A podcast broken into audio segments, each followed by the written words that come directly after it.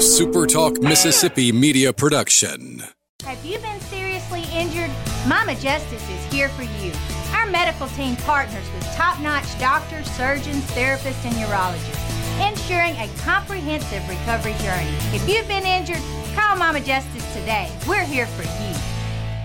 Howdy, howdy, it's Rhino here, and I wanted to say thank you for listening to Middays with Gerard Gibert here on Super Talk, Mississippi.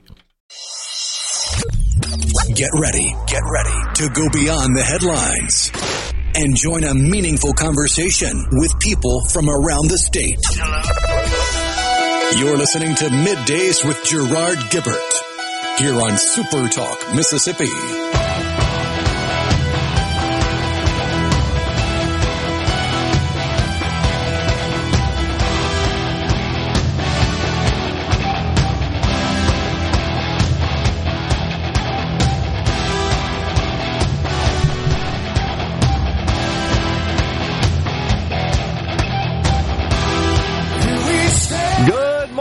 Everyone, and welcome to Midday Super Talk Mississippi. I'm your host, Gerard Gibert, along with Rhino in the Element Well studio, guiding you through the middle of your day with facts, fodder, and fine music. It is day two of the first full week of uh, December. We are here. It is uh, delightful weather out there today. Oh, yeah. Kind of nice. Enjoying that. We uh, we got a big week in uh, politics because tomorrow night, I guess you could call it that, is another debate. Uh, another one. Here we go again, as they say. This would be the fourth Republican debate. It's Round and round we go. Where we'll stop, nobody knows. What it feels like. This one is going to be held over there in Tuscaloosa at the University of Alabama. It will be moderated by Megyn Kelly. How about that? It's uh, News Nation is the leading broadcast partner for the first time ever for a debate. That is uh, kind of a new cable news network, News Nation.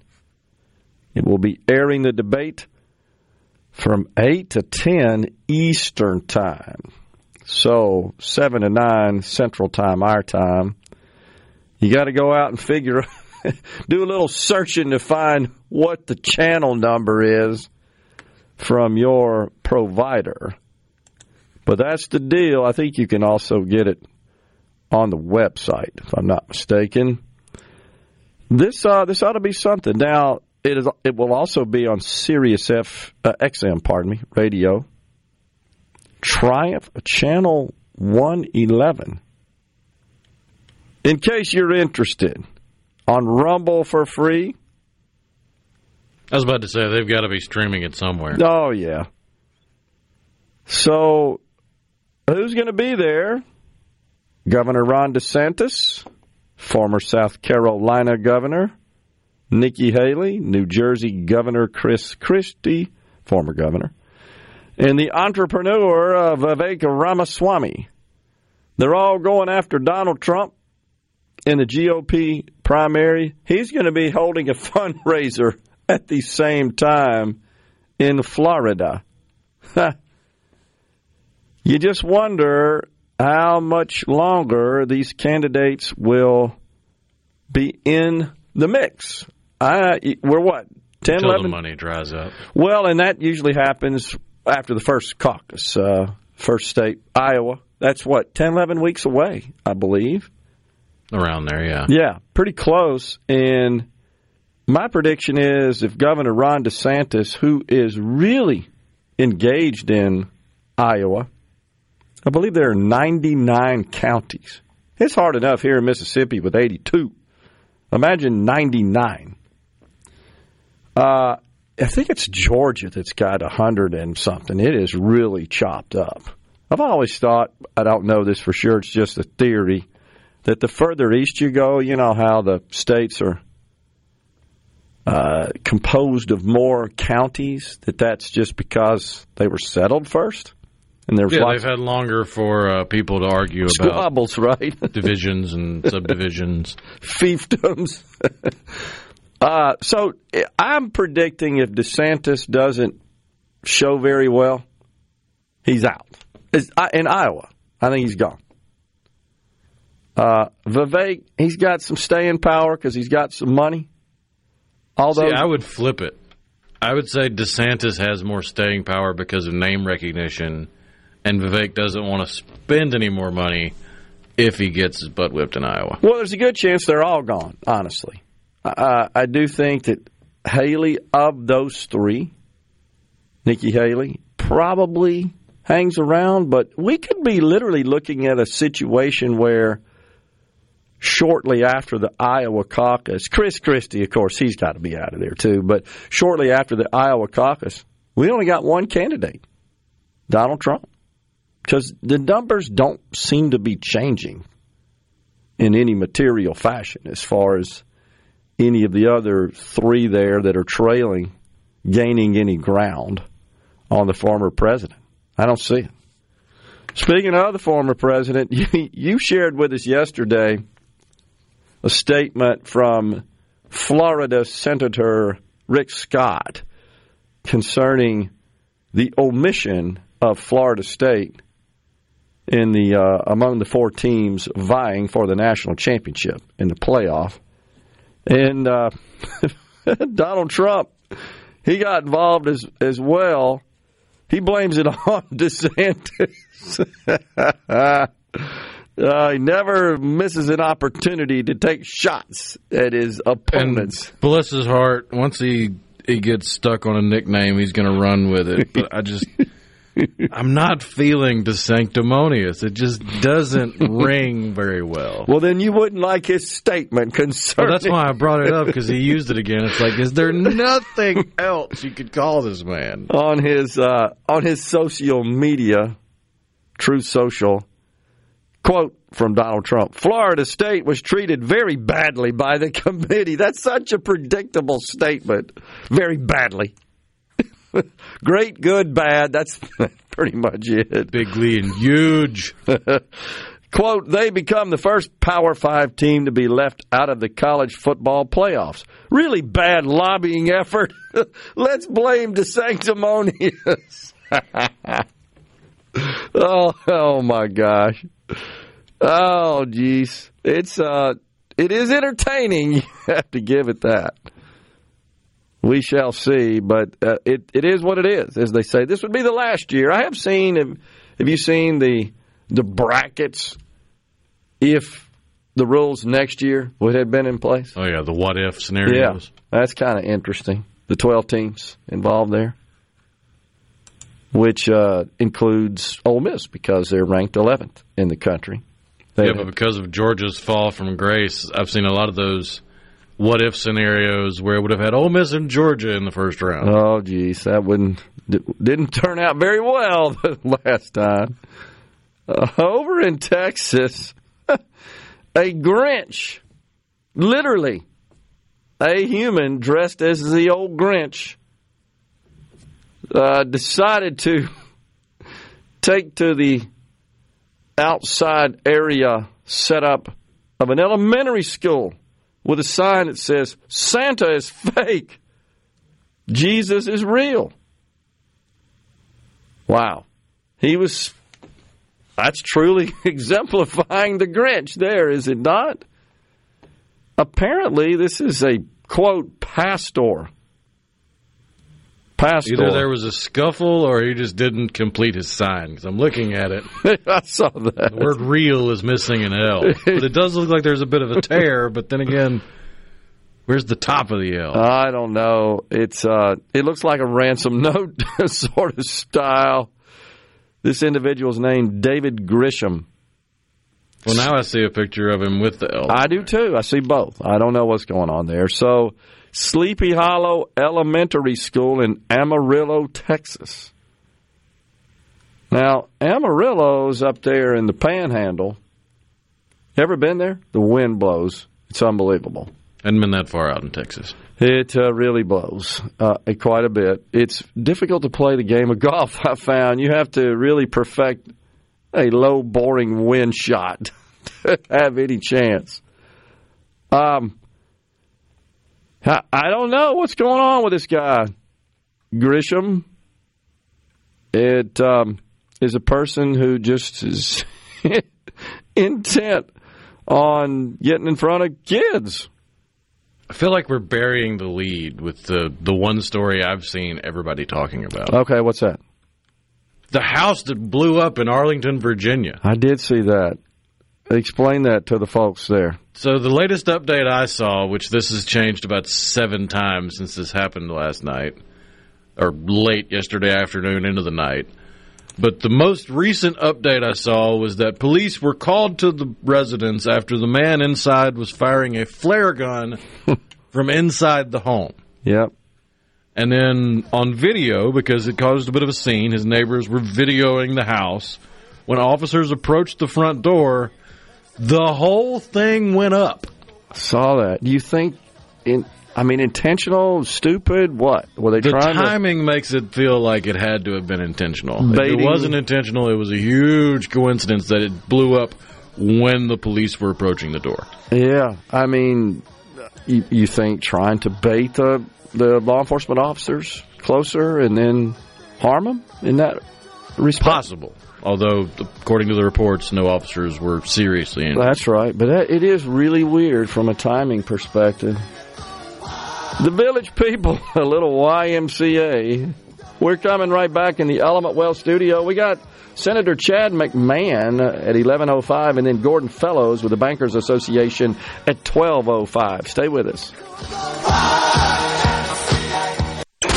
Middays with Gerard Gibert. What? what? This is so awesome on Super Talk Mississippi.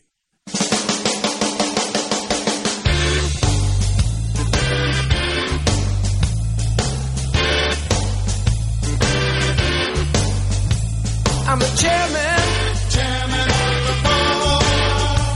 I'm the chairman, baby. Chairman of my baby board. When it comes to loving, I'm a businessman. I will and deal whenever I. Chairman of the board. Chairman, chairman of the board. baby, I'm the chairman, yeah. Over there in Houston, Texas, a runoff for the office of mayors coming up.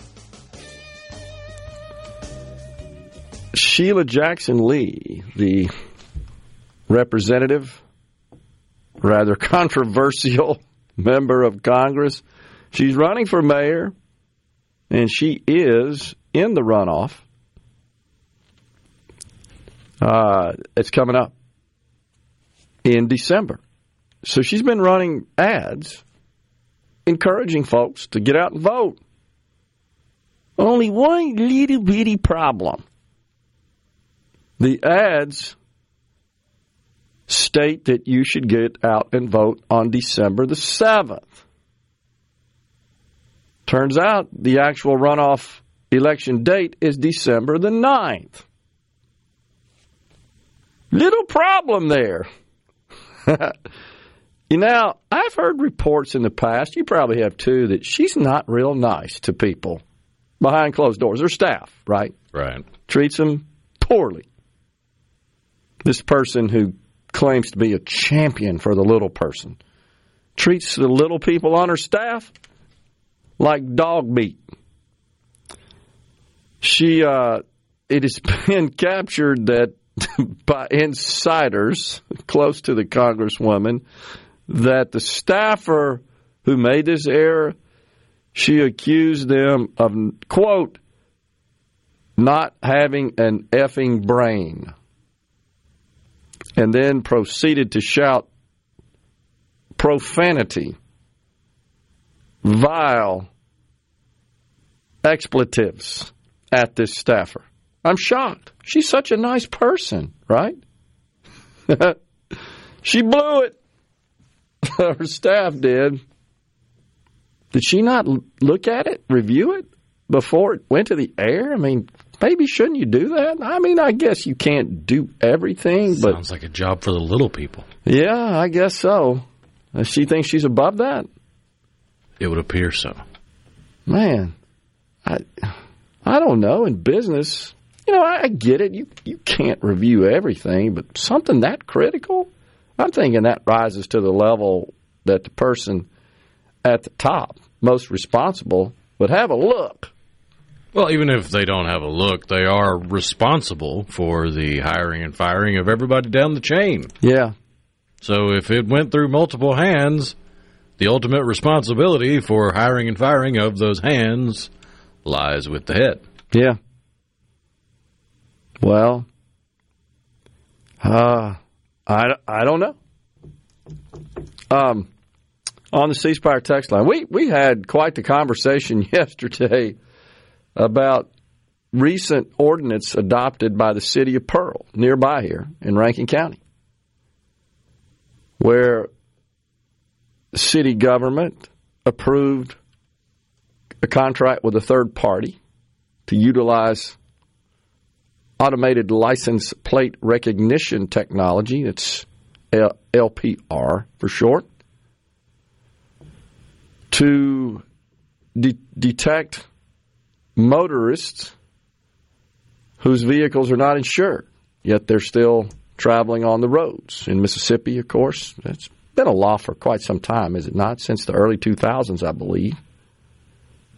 Maybe even before that. It, I can't remember when it wasn't a law that you must have, at a minimum, I believe, liability insurance on your vehicle. Um, I, I will tell you that it, it, so we got lots of feedback on the text line about that yesterday. I did have some conversations with some folks in the know about this.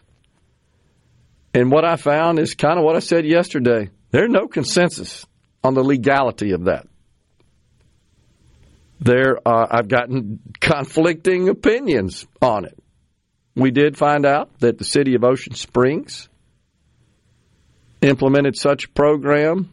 I believe with the same exact company. Exactly. It's a it's a third party. It's a it, by the way, this company provides these services nationwide. This is a significant company. It's just not a small outfit here that only services Mississippi.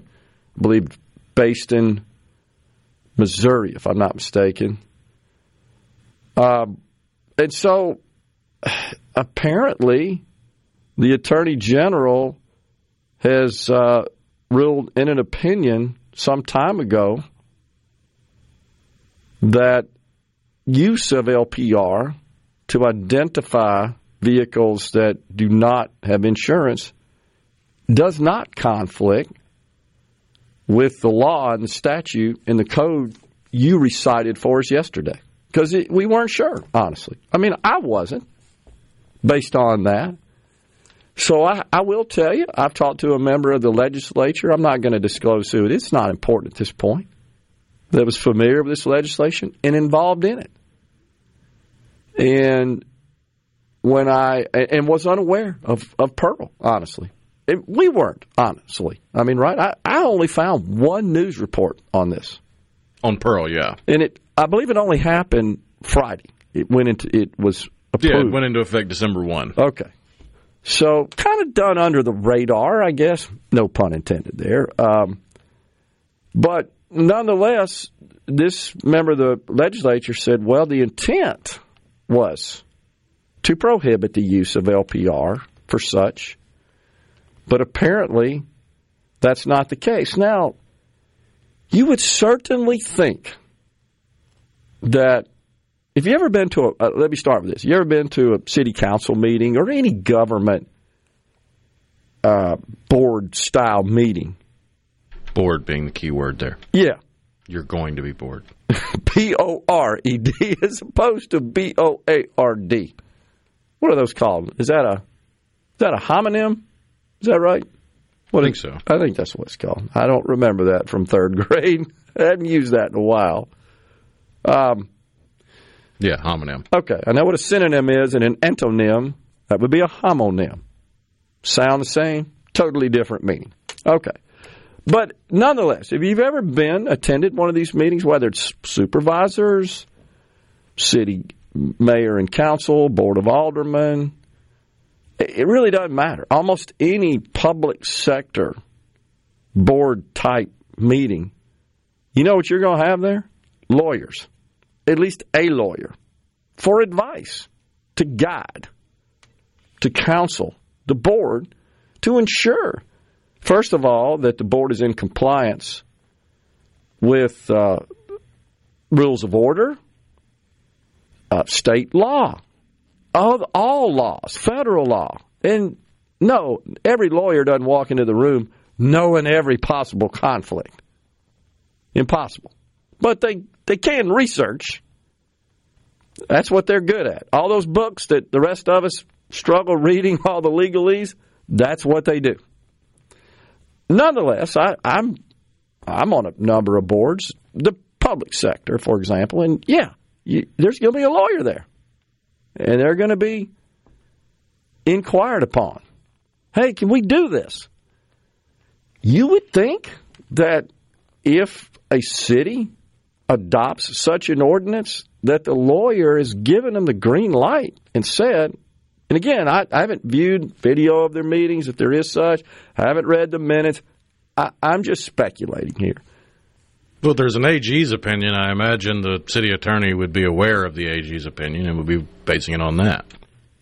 So, what what I have read is that the attorney general's opinion says the police department or any law enforcement agency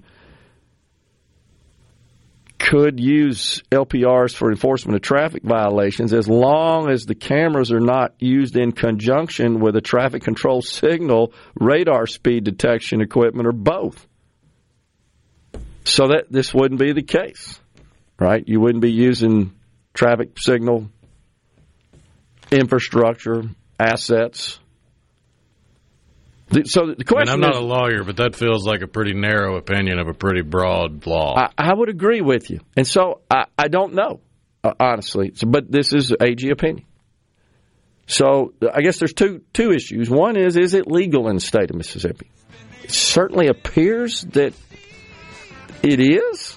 I would say, based on this opinion, based on the fact that cities are adopting it, based on the fact that Lawyers are approving it, giving them the green light to do so.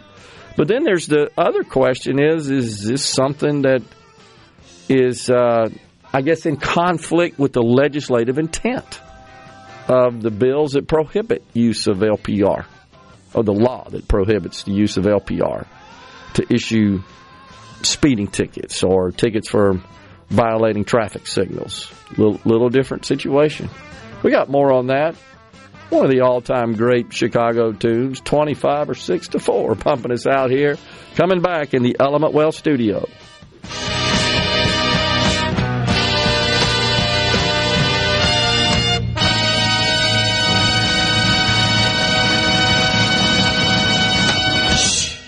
Attention, adoring fans! It's time for Middays with Gerard Gibert on Super Talk, Mississippi.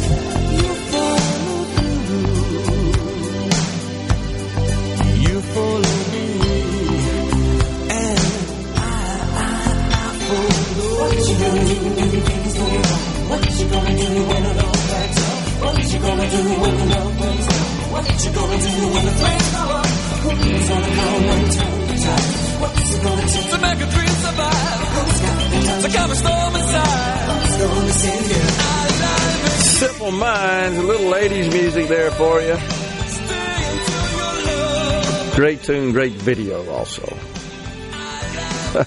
and if you want to feel old, I'm only about a week older than this song. I feel old. oh man, great drums in that, by the way. Oh yeah, really appreciate that. So. We were talking about this uh, use of license plate recognition technology to identify vehicles which are not insured.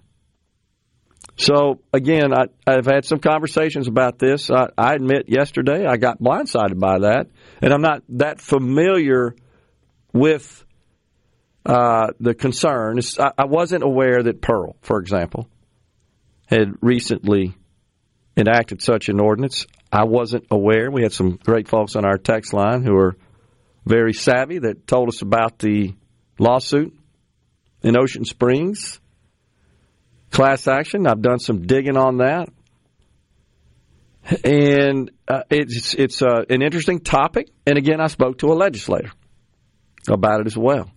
I think this is going to get some attention in the next session. I really do.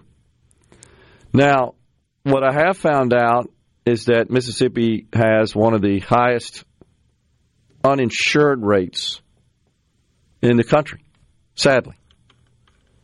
Not only are we among the highest, I think fourth highest in the country with respect to health insurance, we also rank, rank very high in terms of uninsured motorists, about 29%. I was shocked. Some law enforcement officials believe that's as high as 35%. So it's a lot. And it's fair to say that those without insurance that are involved in an accident, triggering the other or others involved, if they have insurance, which also includes uninsured motorist coverage, which is fairly inexpensive, honestly. The liability, which is the main component of uh, automobile insurance, that's the most expensive aspect. And that's what the state of Mississippi requires.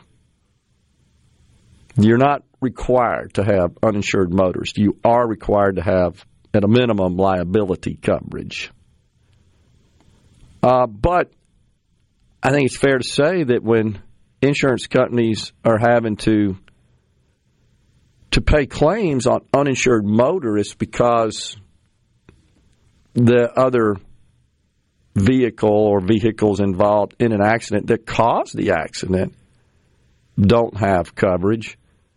That cost us all, honestly. I was involved in one. I, heck, you'd be hard pressed to find somebody that wasn't. This was 20 years ago.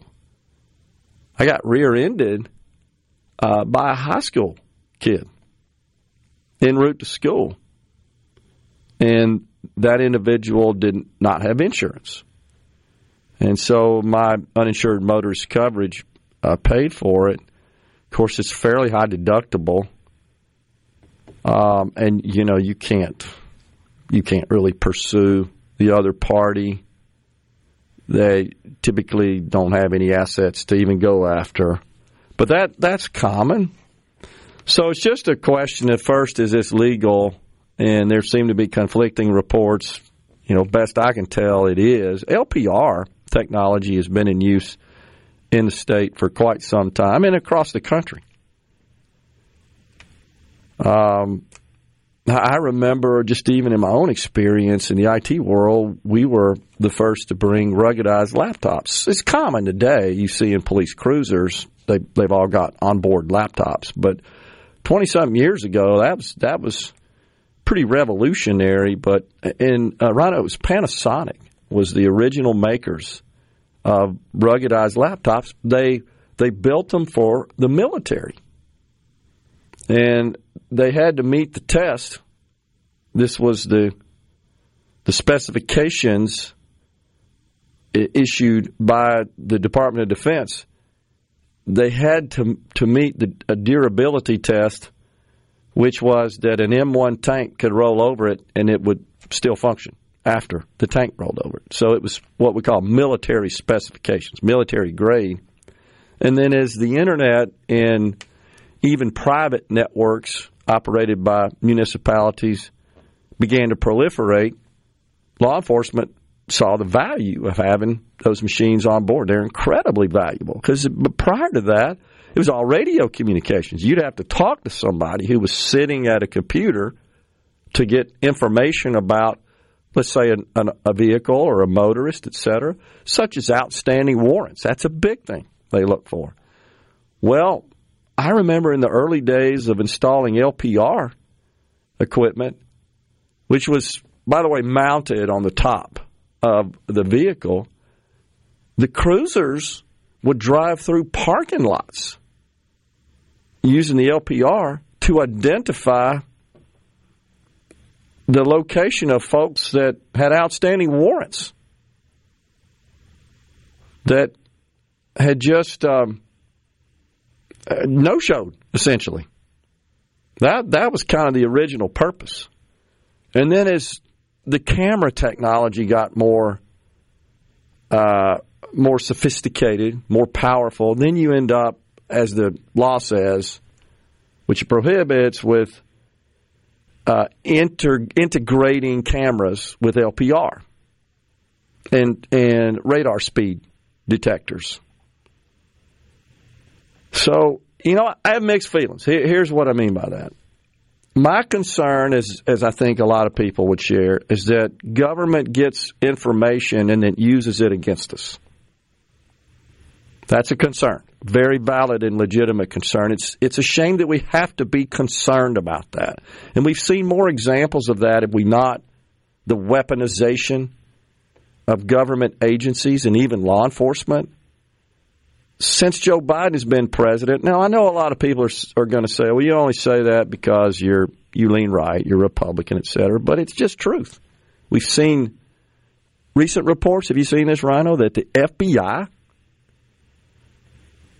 how they were targeting Catholics. I mean that that's been a story, but there's been additional information divulged about that. I mean it's it's pretty sad. It's it's frightening, honestly. Consider them if I can find their exact statement, but they they consider uh, those who who practice Catholicism more likely to be white supremacists, and therefore they got to keep an eye on them to go engage in some sort of racial discrimination, hate crimes. That's crazy. What on what basis? Is it maybe because of their more outspoken, staunch position on abortion, being pro-life? Really don't know. I couldn't find any anything to evidence on it, but they call they consider them radical, radical Catholics. Even question a priest and a an a choir director, thinking they might be apt to engage in terrorism. Yeah, that's that's a legitimate concern. I totally agree. I did find out that insurance companies, because we had this, this came up yesterday, automobile insurance companies are required to supply information to government for the use of law uh, by law enforcement. Uh, and if I'm not mistaken, it's to the Department of Revenue, and there's one other agency, but they they do provide rolls of who has insurance, and then they also provide what are called add changes and deletes (ACDs). Here's what happens: you get a ticket for not having insurance. You've got a certain date assigned, like all tickets are for for a court date. You go buy insurance, but between then, the the issuance of the ticket and your court date, you present that to the judge. They let you off. I hear I hear that anecdotally that that happens. But unfortunately, what we're finding out is a few months later, they just drop the coverage. They buy six month coverage and just drop it. They just kind of get through six months. And that's how we end up with this high percent of the population being uninsured. More on this when we come back. Aerosmith. It's a good one there. We're in the Element Well studio.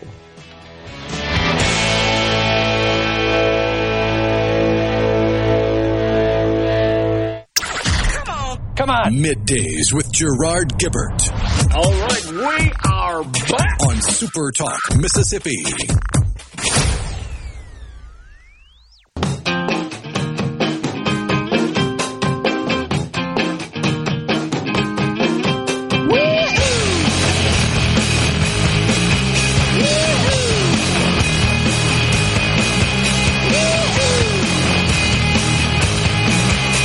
Once again at 11.05, it's Senator Chad McMahan. At 12.05, it's Gordon Fellows.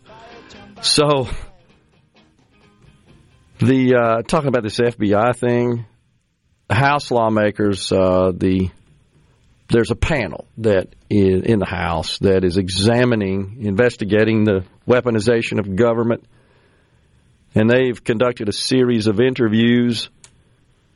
An undercover agent that looked into the FBI's targeting of traditional Catholics says that the FBI, quote, singled out Americans who were pro life, pro family, and support the biological basis for sex and gender distinction as potential terrorists. Oh, yeah, well, that's logical conclusion. It's just incredible. Oh gosh, if the Coast lawsuit is successful and they are unlawful and they are splitting the tickets with the city, will the city be liable for restitutions too? Who knows? That's Thomas and Greenwood. Thomas, that's impossible to predict the outcome of a lawsuit. Anything we would say there is one, uh, in fact, that is targeting the private company that serves as the contractor to municipalities to identify vehicles that are uninsured, and then they, that is true. There's a a uh, revenue sharing arrangement. It does still require a sworn officer to issue the ticket.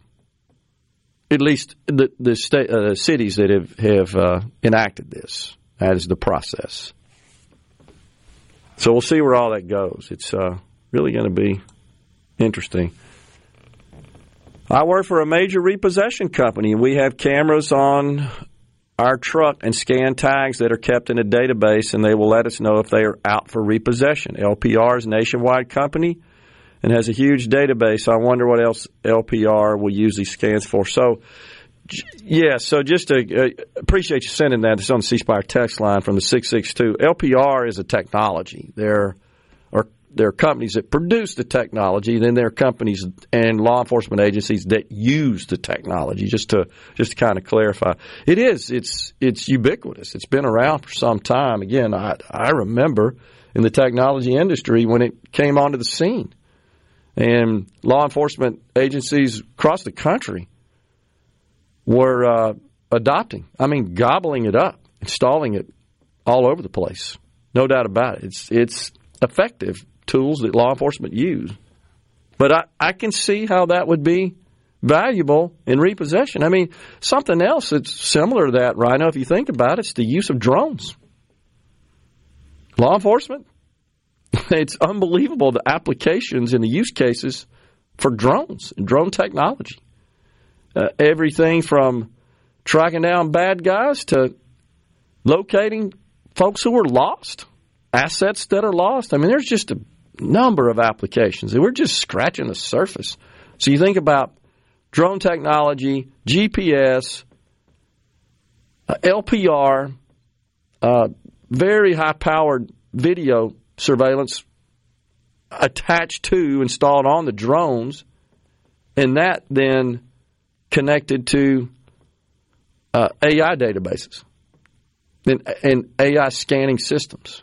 Uh, th- those powerful combination you think about all those various technologies. So I guess, you know, where I stand on this is I, I want law enforcement to have access to technology to do their job, to enforce the law, and to identify wrongdoing and to help prosecute crime, find criminals facial recognition AI. I mean, it's in use in virtually every law enforcement agency. Has been for a while. And I certainly understand that people are uncomfortable with that, but gosh, if you're a victim of a crime and you want to bring justice to those who committed it,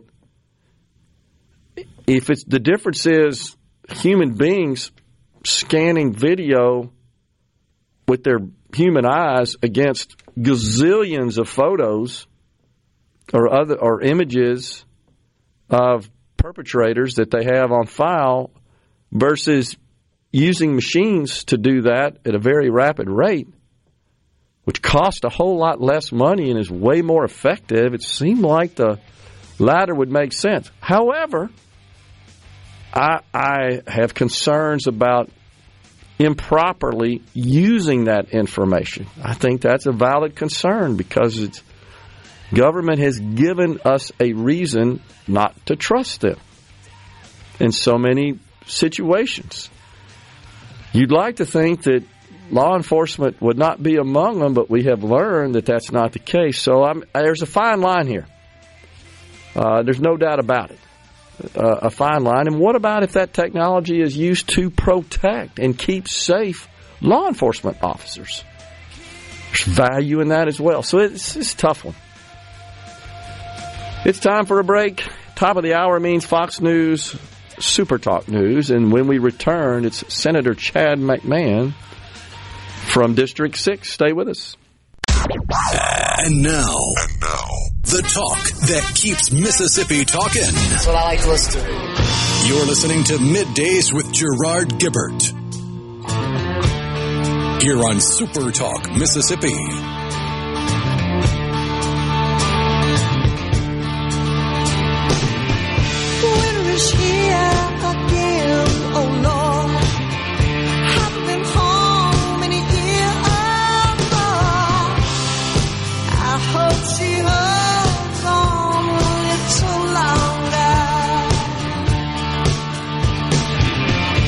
Welcome back, everyone. Hour two of middays. We are live in the Element Well studio.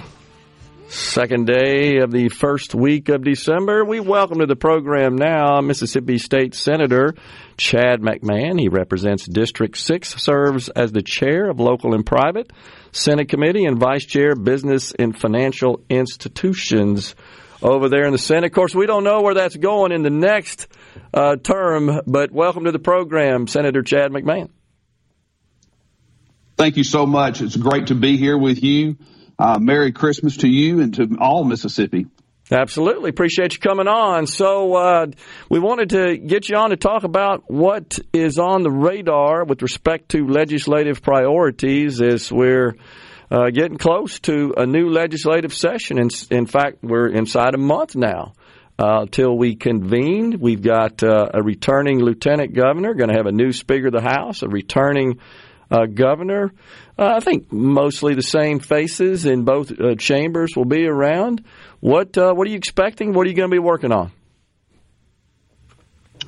Well, what's important to the district that I represent is health care.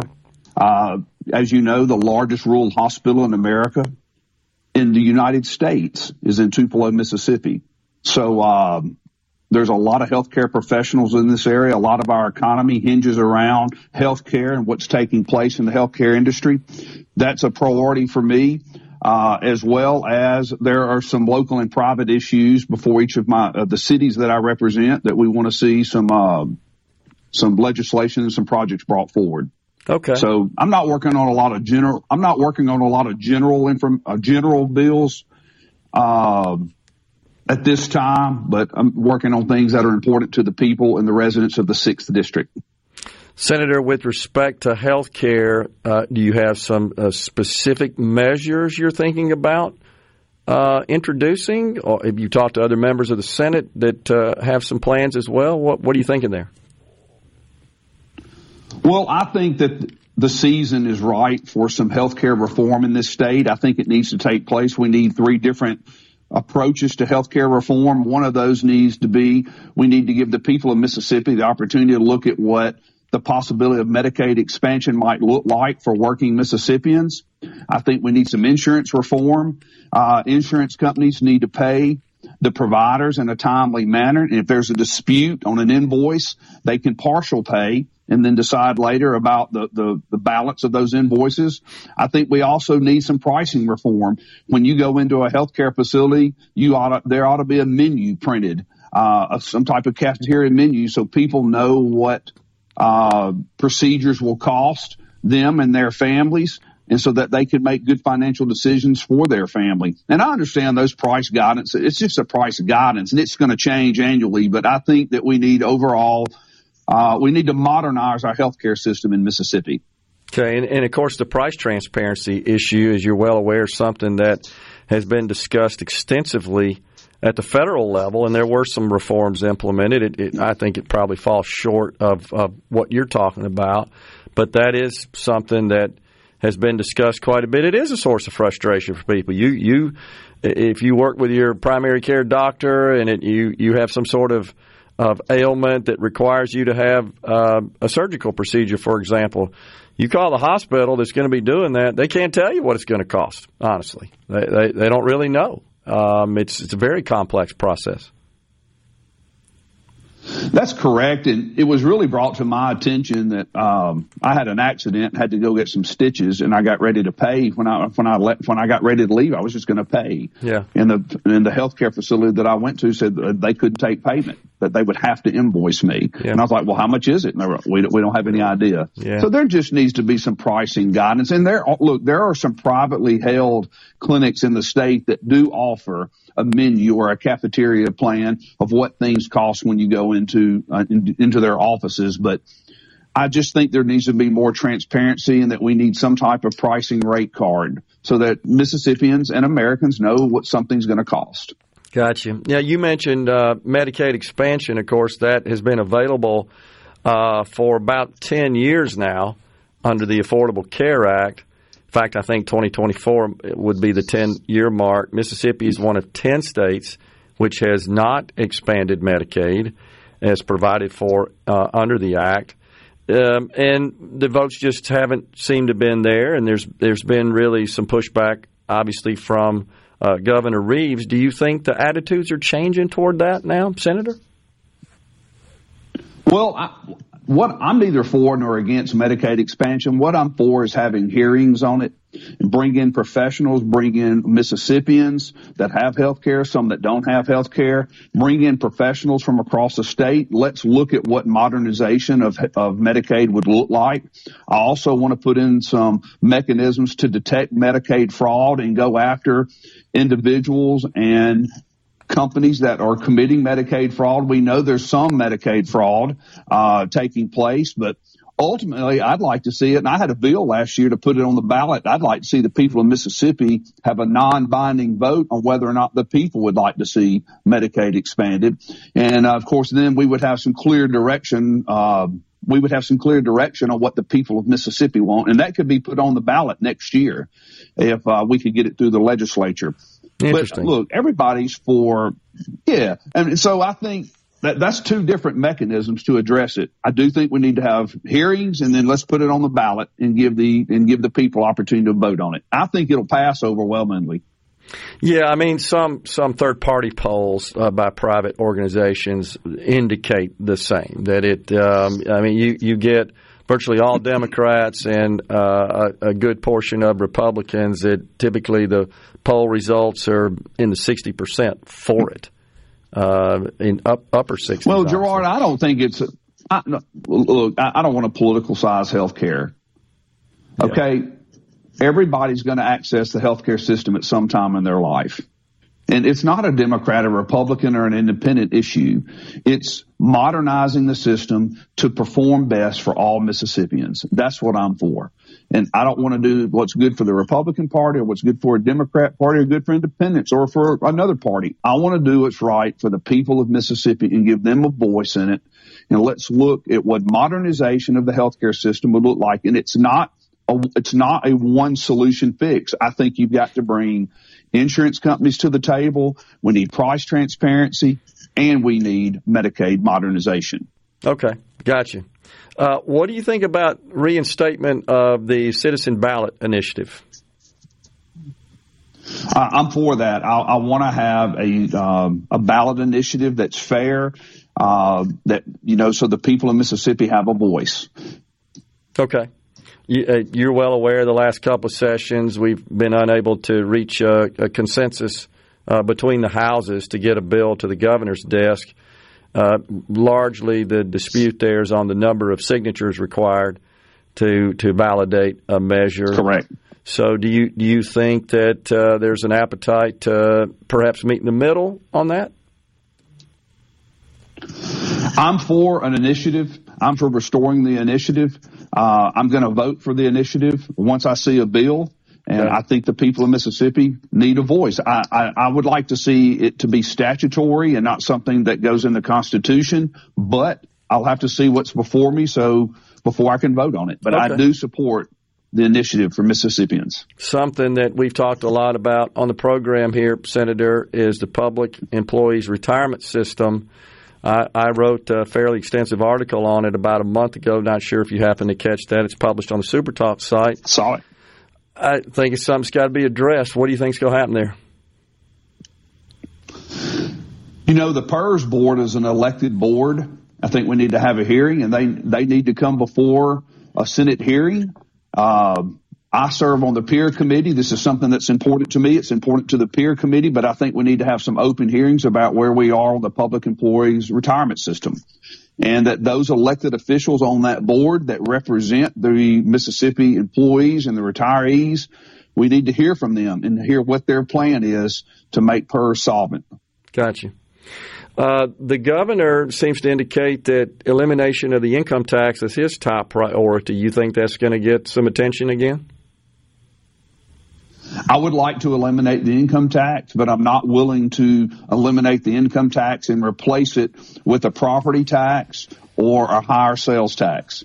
So if we can find a way to make it palatable where we can, where, where we're, we're really going to cut taxes and not transfer it, then I'm for that. But I do want to find a way to eliminate the income tax. And for me, it's about being competitive with the surrounding states.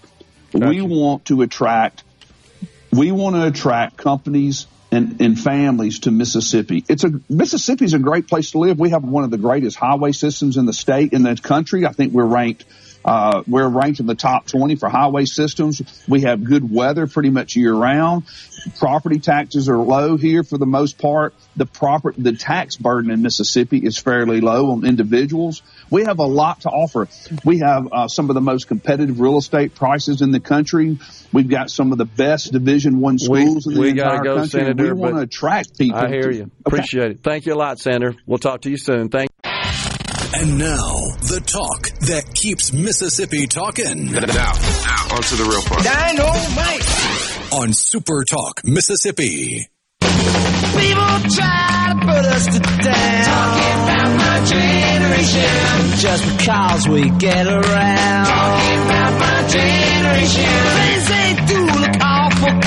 Talking about my generation. I hope I die before I get old. Talking about my generation.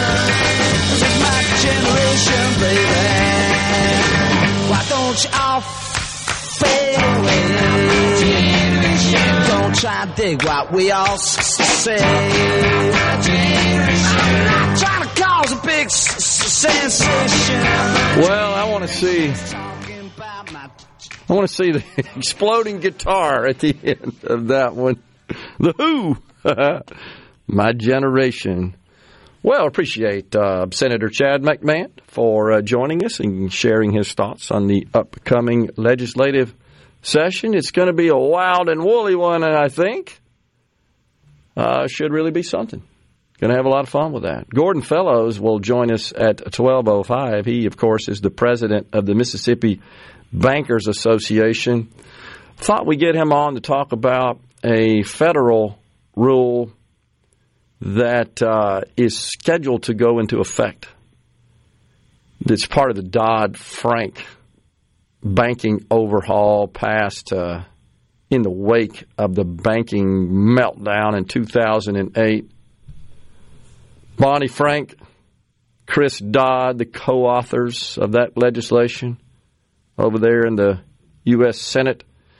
And so, what that legislation would do, or the rule really would do, con- coming from the Consumer Financial Protection Bureau, it would require financial institutions to collect lots of personal data about loan applicants and furnish that, supply that to uh, the U.S. government so they can make sure you're not discriminating when you're issuing loans. That's not really what they want. What they want is equity. They just want to their loan portfolio to align with this nice, tidy little neat pie chart, if you will, of who they loan money to based on all sorts of personal physical attributes that have zero to do with your credit worthiness. Can't do that. So um, we're going to talk to Gordon about that at 12:05. When the initiative is passed, the voters get to make a choice on term limits. I would think that would be a top priority on the C Spire text line. I don't know that there's ever been legislation offered to do so. And I'm not sure, Rhino, if at the state level that the terms for elected officials are specified in the Constitution or in statute. Not sure. I know you'll see what you can find on that. Uh, so I, I don't know how that would fare, honestly. The the term limit issue is an interesting one. And then the question is I guess how do you make that permanent? If it's in the Constitution, it could only be unwound with another go at it at the ballot for the people. Our Constitution can only be amended uh, via statewide vote. Amendments can be referred to the ballot uh, by the legislature through a resolution, but then the people have to ratify it, vote on it. So that would be interesting. The very first ballot initiative brought to voters in the previous process was for term limits, says Ben from Madison. You, but what happened to it, Ben? Did it? Uh, I don't remember that ever getting to the ballot failed by a large margin, would have established term limits for, okay, for every elected. When was that, Ben? I, I just don't recall that. 2010, 2011, I want to say. Yeah, a long time ago. Okay. I see. Every elected position in state. So not just, I guess, for members in the, he says in the 90s for members of the legislature. That would be more likely why I can't remember it if it was in the 90s. Interesting. 96, I believe, says Ben. Thanks, Ben. We'll see we can find out about that. Chad McMahan has the answer to Medicaid. It's all about the people, but I know y'all don't like that answer because Tate's against it on the C Spire text line. Well, that's ridiculous. Nobody's ever said anything like that. I um, it has nothing to do with uh, the governor's. That person on. lives in la la land and believes whatever they want to believe while being a blithering idiot all at the same time. ben says it was the Fordice administration. That okay, that would. I want to say there's been three or four different initiatives, and none of them really got any traction. Okay, I know there was one teed up to gather signatures. I think it was at that stage when the whole thing got struck down. That I can see. I absolutely can see that. But I, I don't remember one on the ballot in 2010, honestly. Um, menu pricing, yes. I just got some bills. This is on the C Spire text line that I was not expecting, and I asked before the procedure, double the price I was told. Did you get that in writing? You may have, you know, some legal basis to negotiate there if you got some official binding offer, quote, something to think about. But I, I hear you. It's it is frustrating, and a lot of that's just because of the nature of the industry, where services are paid for by third parties, it, insurance, and it's it's just difficult. And you have so many other parties involved. If you think about it, in uh, say a hospital, be it inpatient or outpatient procedure the um, often the the physicians involved in the various services don't work for the hospital, and they don't always know. It's it's complicated. I, I'm not saying it couldn't be You'd have to automate it. That it couldn't be automated, uh, but it's a it's one of the reasons it's a difficult undertaking is because the utopia that was supposed to be electronic health records, where all the the uh, participants in the healthcare industry would would contribute their data and integrate. The idea was your your chart, if you will, is mobile and is accessible anywhere. That never really materialized, and and that was thought to be valuable just in dispensing of care.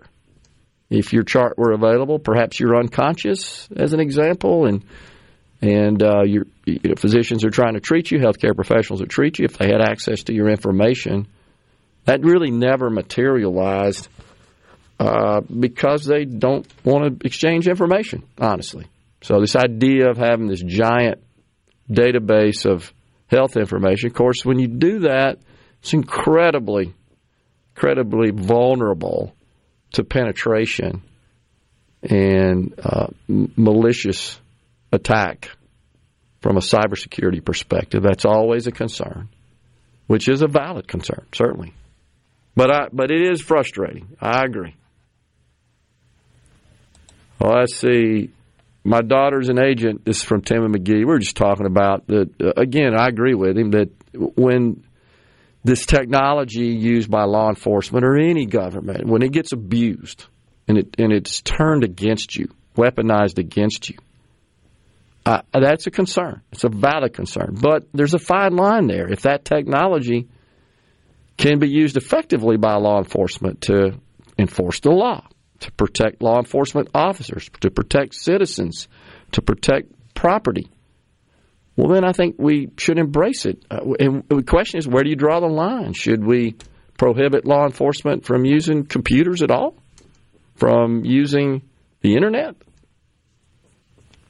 Uh, see, it's a tough one. I, I agree. Uh, but when it's weaponized against you, it's a problem. And I wish that weren't the case. I wish government would stay in its lane and be of, by, and for the people as opposed to work against it for political gain. And that is what I think we're seeing with this, with certainly in the Biden administration, with the DOJ going after school boards and parents going to school board meetings and expressing their discontent at the actions of school boards and some of the ridiculousness that's going on in the schools that teach their children. And all of a sudden they end up on some blacklist, if you will. That's a problem. I agree. And that doesn't happen because of technology. That just happened because they showed up at a school board meeting, got on the agenda, and addressed the members of the board with their concerns and grievances. And so Tim just points out, he shares that same concern that folks would abuse them, uh, abuse this technology. I, I totally agree. Four issues have ever met the requirements to make the ballot term limits, voter ID, personhood, eminent domain, and medical marijuana. It's actually five. That's from Ben from Madison. Appreciate that, Ben. We're stepping aside for a break, coming back in the Element Wealth studio.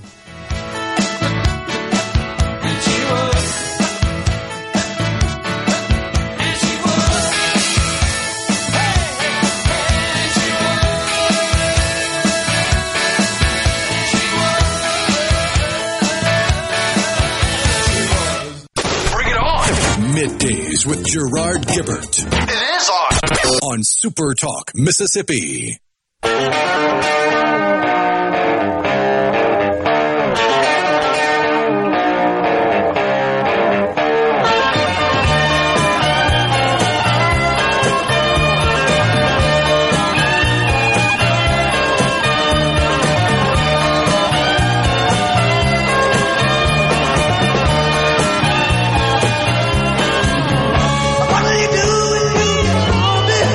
Welcome back, everyone. It's middays. That's the great Eric Clapton. Derek and the Dominos, Layla.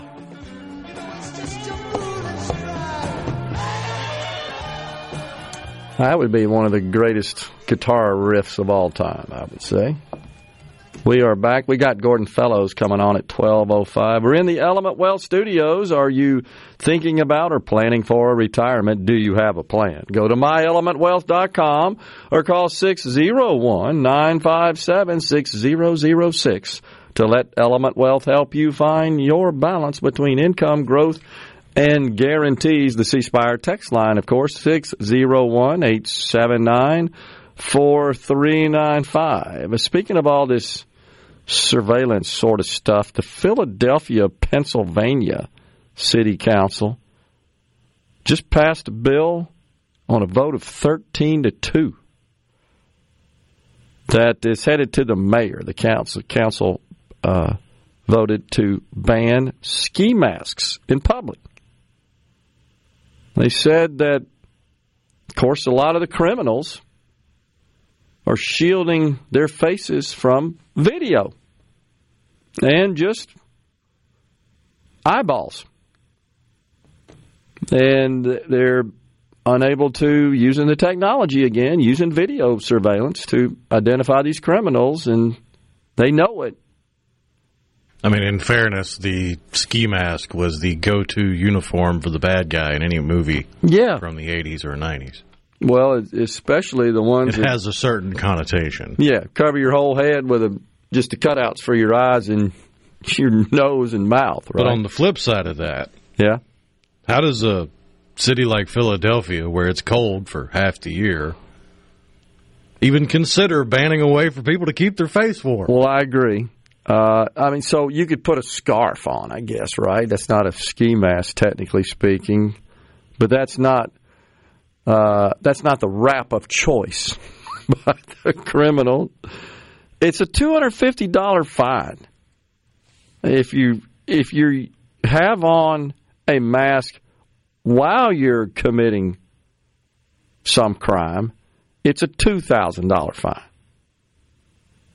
Now, one of the two members who voted against it said that my fear is we're putting legislation on the books for a certain population that won't even realize that this will victimize them until it does. Oh, wow. So this says what they are concerned about is that they cannot solve many murders as well as shootings in the city of Philadelphia because most of these people are wearing ski masks. They can't tell who they are. That's what the Philadelphia Police Department said. I don't feel like that's a new problem. It just feels like a new answer they've come up with. I guess. Because, like I said, if you watch any action movie from, heck, go back to the 70s, I think it even started in the 70s. Yeah. The ski mask was the uniform for the bad guys, the burglars, the terrorists, whoever. Yeah. That's, that's because it concealed true. your identity. So this is not a new concept. This is not like, oh, the bad guys figured out you could pop the lock on the car door with a tennis ball with a slit cut in it. it's true. It's, it's, not something new that they've discovered. Uh, a member of the Philadelphia ACLU, of course, chimed in, called the legislation fundamentally unfair. Solomon Worlds, that's the person's name of the Philadelphia ACLU, said it could further criminalize young people of color. Well, if you're committing a crime or you have criminal intent. Yeah, I can't go that far. It criminalizes people having yeah heat receptors on their face. Okay. It criminalizes being a human being with warm blood flowing that you need to keep warm. I, I don't know uh, how effective that will be, honestly. That they do bring up some cases that uh, uh, served as somewhat of an inspiration, if you will, to pass such legislation. They said in September 2022, five masked people shot into a crowd after a junior varsity football game, which killed a 14 year old. May 23, someone in a ski mask shot and killed a 15 year old on a public bus. I, you know, I mean, let's just walk through a, hypothetical situation. A criminal who's intent on breaking the law breaks the law by wearing a ski mask, therefore hiding their identity. the police have really not done a whole lot. Yeah, I agree. I, I, my concern would be: is this really an effective deterrent? No. And then, how in the world? I mean, I mean, so okay, you capture someone that just happens to randomly have a ski mask on, and they they owe you two hundred fifty bucks for that. I I don't know. Moral decay is a bigger concern to me. And what's the city of Philadelphia doing to address the dissolution of the nuclear family, which I think is largely the cause of moral decay in this country, especially among young people. I mean, what's the deal with 14 and 15 year olds getting killed by other teenagers? That that should shake everyone to their core. And this is happening regularly in this country. We're, we're, we're failing somewhere along the line and, and just not, I guess, teaching and getting our young people to understand the basic difference between good and bad. And to, I say, to a great extent, it's because the left in this country continuously tells them they're oppressed, the system is rigged, they have no chance, you're entitled to this, that, and the other, I think that starts sinking in and affecting them. And and then of course we have these uh, various DAs and other justice entities in parts of the country that Uh, just won't dispense justice, just let you out. That's a big problem, too. They do it with impunity. So there's no deterrent. Bandana and a 10 gallon hat, okay, says Charles in Mathiston. it's crazy. I the bandit look, or you can just have a black t shirt that you tie around your head like a ninja mask. Technically, it's not a ski mask. Coroner Allen from Aberdeen says COVID masks are still being used in robberies to shield identities, even now when there is no pandemic. I see them as well. Allen. and it seems like Rhino, all the images we see, video and still photos of the various pro Hamas protesters, that's like part of their little uniform, their stick, right, to wear a mask, which pretty much tells you they're on the left. Well, it's because the left has convinced themselves that protesting in public is a necessity, but they also want the privacy of their own bedroom in public. Don't you dare take a picture of my face. Don't you dare try to figure out who I am, even though I'm in public, in a public space. Yeah, it's true. The Muslim community, speaking of which, in Michigan, Dearborn, Michigan area, you guys probably know, has uh, a very large community of Muslims. Well, they got together this past Saturday protesting the president for his refusal to call for a ceasefire. And a couple of their leaders have said, We are powerful. I'm reading a quote. We are not powerless as Muslim Americans. We are powerful. We don't only have the money, but we have the actual votes. And they came out and stated they will not support Joe Biden. Now, not for a minute do I believe that means they'll support a Republican nominee in the general election, but I do see them throwing their support behind uh, Cornel West. That's what I think is going to happen. I'm serious. In Michigan, that guy. I know. In Michigan is a swing state, is an important state, a pivotal state in the presidential election. It's one that Donald Trump carried in 16 that uh, was instrumental in his victory. That, Wisconsin, and Pennsylvania. You could argue those are the three that most folks didn't see coming. It was a tiny amount, mind you, but it was enough for him to capture the electoral votes to put him in the White House. So that's not good news. It's another situation, as we've said before, where the Democrats they, they attempt to appease and placate every little sliver of every group that ultimately you end up with conflicts. You just do. It's almost impossible. And this is a case in point.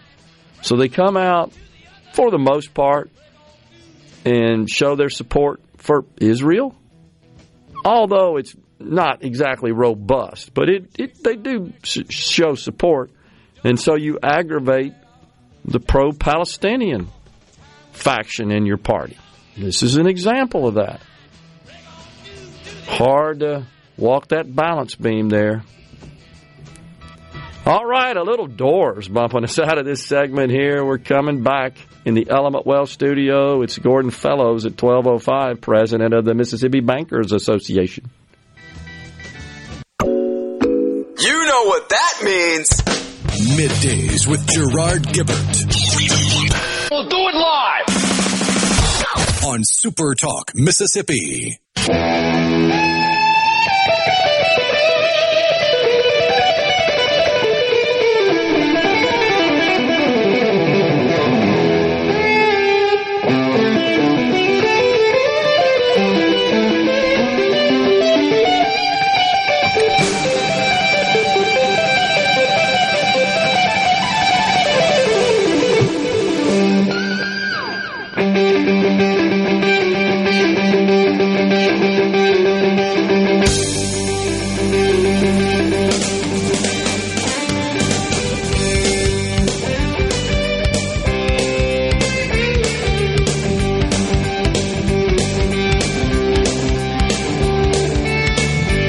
Welcome back, everyone. It is a middays in the Element Wealth studio. So, did you see this situation at the UN Climate Change Summit, the 28th? A snowstorm comes through and uh, grounds the airplanes. Wait, I thought they were fighting global warming, climate change, global warming. Uh, you couldn't plan it any better. And they're over there, of course, talking about they're talking about uh, ending the use of fossil fuels altogether. I just want to end it completely. Of course, a lot of the the jets that were snowed in at the airport. This is in Munich. Uh, it's connecting I think, from Munich into, I believe it was in Dubai, if I'm not mistaken. they were private jets, of course, none other than John Kerry, who jets around the planet, scorning us all for the use of fossil fuels and preaching to us, lecturing us about how we have to adjust our lifestyles. Uh, it's such a shame. His private jet got stuck in Munich in a snowstorm. You couldn't write the script any better, could you? Now, in Dubai, in the in the Emirates, there it was, in the, it was toasty, of course, in the '80s in the desert, but not Munich. God does have a sense of humor, does he not? Just look at the platypus. exactly. A venomous mammal that lays eggs. That's true. That's absolutely true. Well, that was interesting, I thought. Spotify and some economic news. They are going to lay off 17% of their staff. That's the third round of cuts this year. Jamie Dimon, CEO of JP Morgan, he's issued a rather dire prediction for the economy next year. He, um, well, well, the markets more specifically. He believes that folks are running out of the helicopter money. That inflation, though ha- has moderated, it's still consuming a larger portion of take-home pay. It's something the Biden administration doesn't get. Okay, yeah, it went up a bunch and it's started leveled off, but our wages still haven't caught up, so we're upside down. We're we're in the red, relatively speaking. And he thinks that's going to take its toll on corporate profits. that's that's going to really upset Bernie Sanders because and Robert Reich because they won't be able to talk about record profits anymore. That's how that's going to work out. Something else is going on. We'll get to later on in the program. We're getting close to a break, and then Gordon Fellows at twelve oh five. But you got Donald Trump and Ron DeSantis have both, DeSantis the latest, Trump over the weekend, uh, announcing their desire to repeal and replace Obamacare, the Affordable Care Act. Robert Reich says every single American needs to know that Trump has, again, promised to repeal the Affordable Care Act if he's elected. This would rip health care away from millions. Please help spread this far and wide, says Robert Reich. We'll dig into that in a bit. The uh, this situation with the snow, I I just find that so hypocritical. Honestly, all these people flying in on their private jets that are stuck in snow as they're headed to a conference to talk about the planet warming. Bizarre. To- totally bizarre. All while ignoring the elephant in the room that is China. That is absolutely true. That is completely and totally true. DeSantis says he would pass a bill to supersede his words. Obamacare. Interesting. You know, in the case of both of these candidates for president, they don't offer much in the way of details. Just going to replace it. I've researched it. Can't find any statements they've made, any written proposals, nothing. Just just political hype more than anything else. Honestly, I think that could be effectively used against those candidates in a general election by uh, the Democrats. I do. I'll explain that later on in the program. They're pretty crafty with that kind of stuff. Time for a break here, folks. It's noon. Noon, middle of the day here on middays. We've got Fox News, Super Talk News next, and then Gordon Fellows, president of the Mississippi Bankers Association. We're going to talk about this new Dodd Frank rule.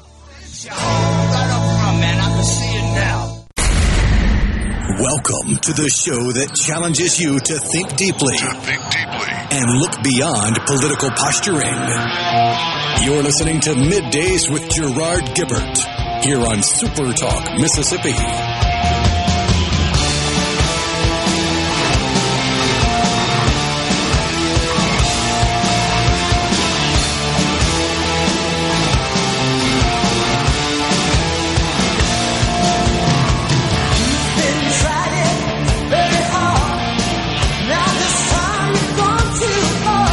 Welcome back, everyone. It's middays. We are at hour three of the program, the afternoon portion. We welcome now Gordon Fellows, president of the Mississippi Bankers Association. Hey, Gordon, good to see you. Gerard, good to see you. Thank you for having me. You bet. So, I've been talking a little bit about this. Uh, this rule is scheduled to go into effect, issued by the uh, Consumer Financial Protection Bureau part of Dodd Frank, the law passed in the uh, in the wake of the banking crisis of 08 that would require financial institutions to collect lots of personal data about their customers' loan applicants specifically. And uh, I believe the House has now, the U.S. House, has in fact passed a bill, a measure that would repeal that. Not sure that it's going to get passed in the Senate or what the status is. I believe the president, correct me if I'm wrong here, Gordon, has said, I'm going to veto this deal. I get that right? Where right. are we? No, yeah, you yeah, you're exactly right. So, uh, and, and, an important distinction here.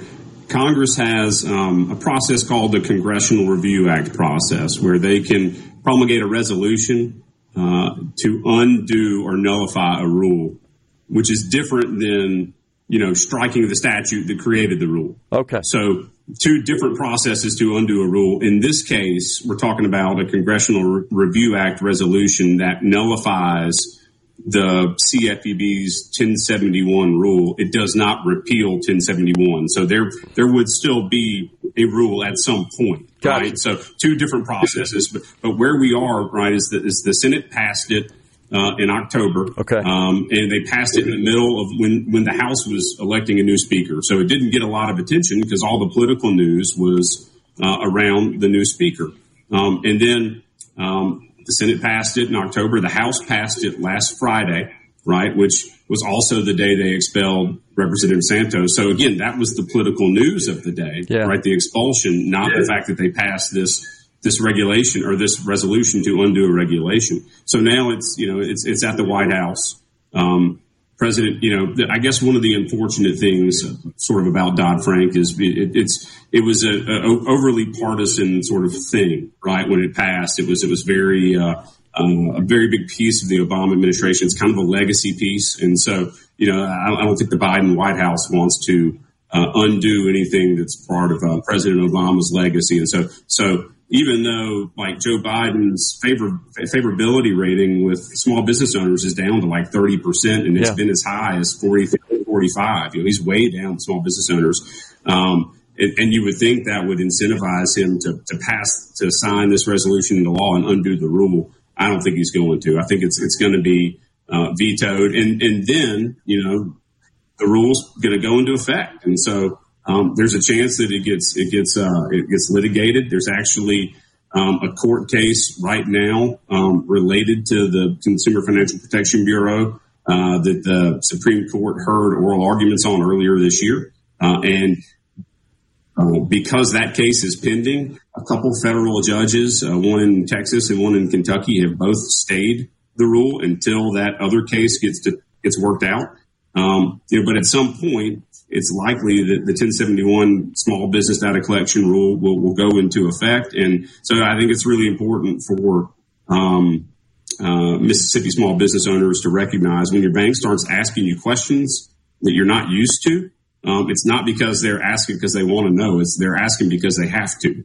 Um, and uh, this process is probably going to slow down the loan approval process, right? Um, traditionally, if you're a, uh, a long-time customer of a bank, you might have a sort of standing agreement that if you need, if you're a retailer, for instance, and you need some credit to, to buy some new inventory, um, you might just be able to make the phone call and sort of say, Hey, can we turn on the line of credit? I need to go on a buying trip. And, um, or if you're a contractor, uh, and, and you've got a job and all your cash is tied up in materials for that job and your saw breaks or some of your equipment breaks and you may need to borrow a little bit of money to go buy some new equipment to complete the job, right? So those type of decisions traditionally been really fast, right? The, the, the bank with a, with an existing customer can make that determination almost immediately. Um, and this, this data collection process now, it, it's going to slow that process down. So that's really sort of my message to small business owners and the folks that work for small businesses. The process is going to change when this rule goes into effect. You know, we don't know when that will be because there's this litigation, because there's this legislation. Um, but even if the president signed the resolution into law and nullified the rule as it exists, the statute would still be there, and eventually a rule, another rule version of the rule would, would be promulgated. Does that make sense? Yeah, yeah. No, it does. I, and and I just want to say I appreciate you you squaring away the chronology there. I had it backwards. I wasn't sure, but uh, I, I did see that uh, they passed the House. I wasn't aware it had already passed the Senate. So thank you for uh, getting that information out there. But yeah, I, I still believe the president and all indications from the Biden administration are that yeah we're going to veto this thing, and I think largely due to the the, the political element as you point out. And so here's a question, Gordon: was was this rule? Um, did it just kind of stem from the overall? I guess, theme of Dodd Frank, or was this specific language in Dodd Frank that then the CFPB said, okay, based on what they kind of are looking to do here, we got to put this rule in place? Because that happens a lot, as you know. Yeah. Right. Yeah. So, so well, two things. Uh, just for for um, a point on the Senate vote, it was actually pretty bipartisan. Right? Yeah. Yeah. Um, saw that. Five five Democrats voted with the uh, Republicans. So um, you don't always see. I mean, five five is a tenth of the the Senate Democratic caucus, right? So it was a it was a pretty bipartisan vote in the Senate, which was uh, a good good thing, I think. But um, yes. So to your exact question, um, yeah, this this rule was was part of Dodd Frank. It was section 1071 of Dodd Frank. Okay. Right? Uh, three pages of legislative text, and, and that three pages of text laid out um, a rule that requires lenders to collect 13 different data points. Um, now, that three pages of text and 13 data points turned into 890 pages of regulation. And uh, those 13 data points turned into with subpoints about 80 points of data right? And so one of the big arguments has been, you know, okay, well, the rule is here, right? And, and it's squared and it's 13 things.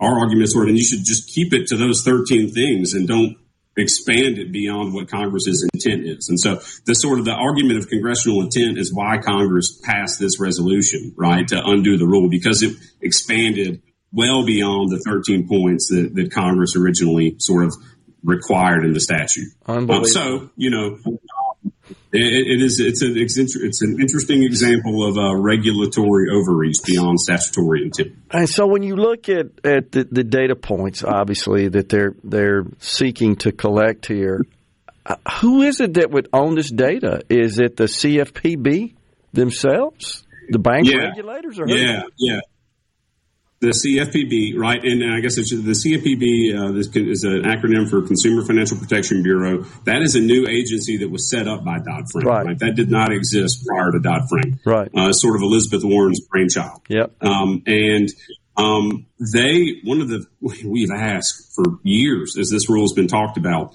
What are you going to do with the data? How are you going to report right. the data? Right. Um, because we're really worried about if you, you know, part of the data is in NAICS code right? And part of the data is is a census tract. And so if you if the bank's got a report that you know the NAICS code and this census tract, and there's only one, right, of, of whatever that business is in that census tract, it's going to be really easy to figure out yeah. the finances around the business, right? And so we we've said for years, you've got a real privacy problem with this data, uh, and and the bureau sort of told us this fall in, in a meeting we had in DC, yeah, we don't really know how we're going to present it yet. We have to collect the data before we can determine how we're going to share the data. And that is, I mean, it, it, it's very troubling to me. You know, like like you should start with the in mind when you're when you're writing a, a big rule like this. Well, more importantly, I mean, what's the underlying purpose? It, it, it would, it's pretty clear to me. It's to come back on these banks and say, well, you're not loaning enough money to this particular demographic, that your, your portfolio is too skewed to a particular demographic.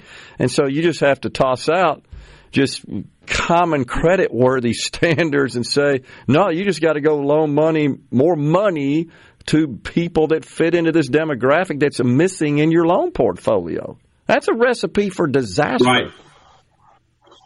So, you know, I the the intent of ensuring there's credit availability to all demographics we think is a good thing but the execution of this rule is so much bigger than it had to be to, to do that right like we're in the business of making loans right like so the banks want to make loans they don't want to walk away from loans I, and I hear the bumper music, yeah. so I, I know better stop. Yeah, well, we, we if you got time, we come back and continue this discussion, and that I want I wanted to also dig into uh, just your overall outlook on the economy. Jamie Dimon hadn't given us too rosy an outlook here in the last couple of days. Wanted to get your thoughts on it and see how it's going in Mississippi. Can you hang with us? Yeah, absolutely. Thank okay. you. Yep, we got Gordon Fellows, president of the Mississippi Bankers Association, on midday. Stay with us.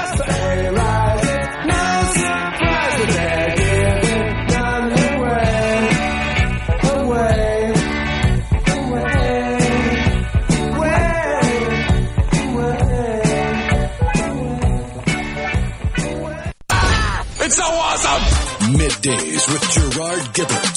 Mm. Come on, let's get on with the show. On Super Talk, Mississippi.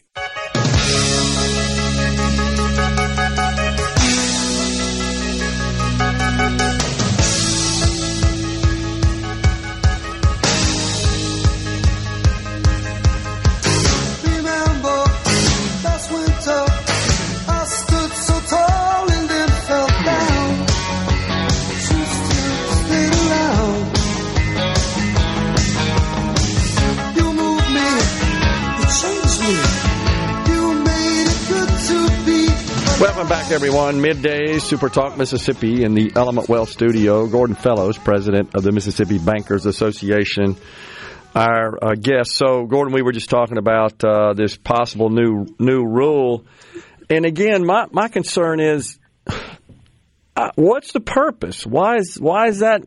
Is this information, this demographic, personal um, profile sort of information? I, I thought we were supposed to be non discriminatory, so to speak, with respect to lending practices, banking practices. this is almost calling attention to it at a minimum, but more importantly, I just get concerned that uh, government steps in with this data and starts going after the banking industry in some way asserting that they're they're racist or discriminating in their in their lending practices where in fact that may not be the case. Perhaps the applicant just didn't meet the standards uh, for a loan. Yeah. You know there are a whole lot of laws around what's called fair lending right to yeah. ensure that everybody has fair access to credit. And um, and um, we, we we recognize how important those are, and, and our members do everything they can to comply with all of those. You know, the uh, I, I, hear everything you're saying on that, and, and, I worry about that too. I mean, the fact of the matter on this, right, is that Section 1071 is part of the statute of Dodd Frank, and so they've got to do something. Yeah. Uh, right. That eventually, some agency, uh, the, the, bureau is going to write, or the CFPB is going to write the rule, right? so, you know, my real concern isn't. I mean, I, don't think there's a realistic opportunity for Dodd Frank to be amended, right? right? And so my real concern here is is that you know the, the rule is out there. Did did the bureau stay within the bounds of, of what their regulatory authority is and the way okay. they wrote this rule, okay. right? And so um, otherwise, we got to live with it, right? And, we'll, we'll, find a way to live with it, right? I mean, that's that's what banks do. They they deal with regulation.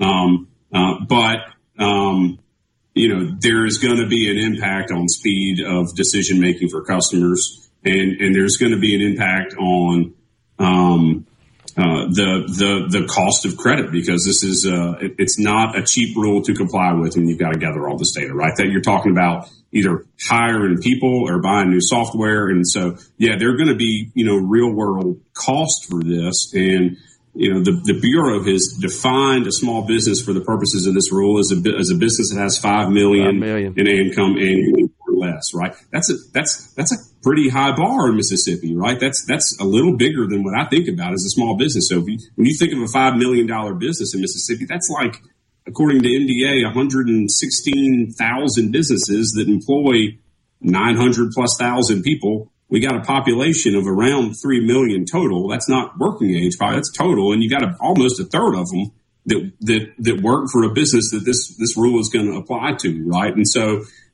when, when, when you, when those businesses need a quick credit decision, right? Like when they need uh, a fast, tailored for them, uh, that that's going to get a lot harder now under this rule. Yeah, you're, you're, you're, you're right to be concerned about it. And then I, I, guess I guess my message to business owners and folks that work for small businesses: start talking to your banker now about it because you know it, it's going to change the it's going to change the mechanics of, of how credit is extended. Well, you know, as the, the business person in me always thinks, okay, if if I'm going to collect more data, if I'm going to impose new rules, procedures, processes uh, on my staff in my business, which is essentially what the government's doing to this industry.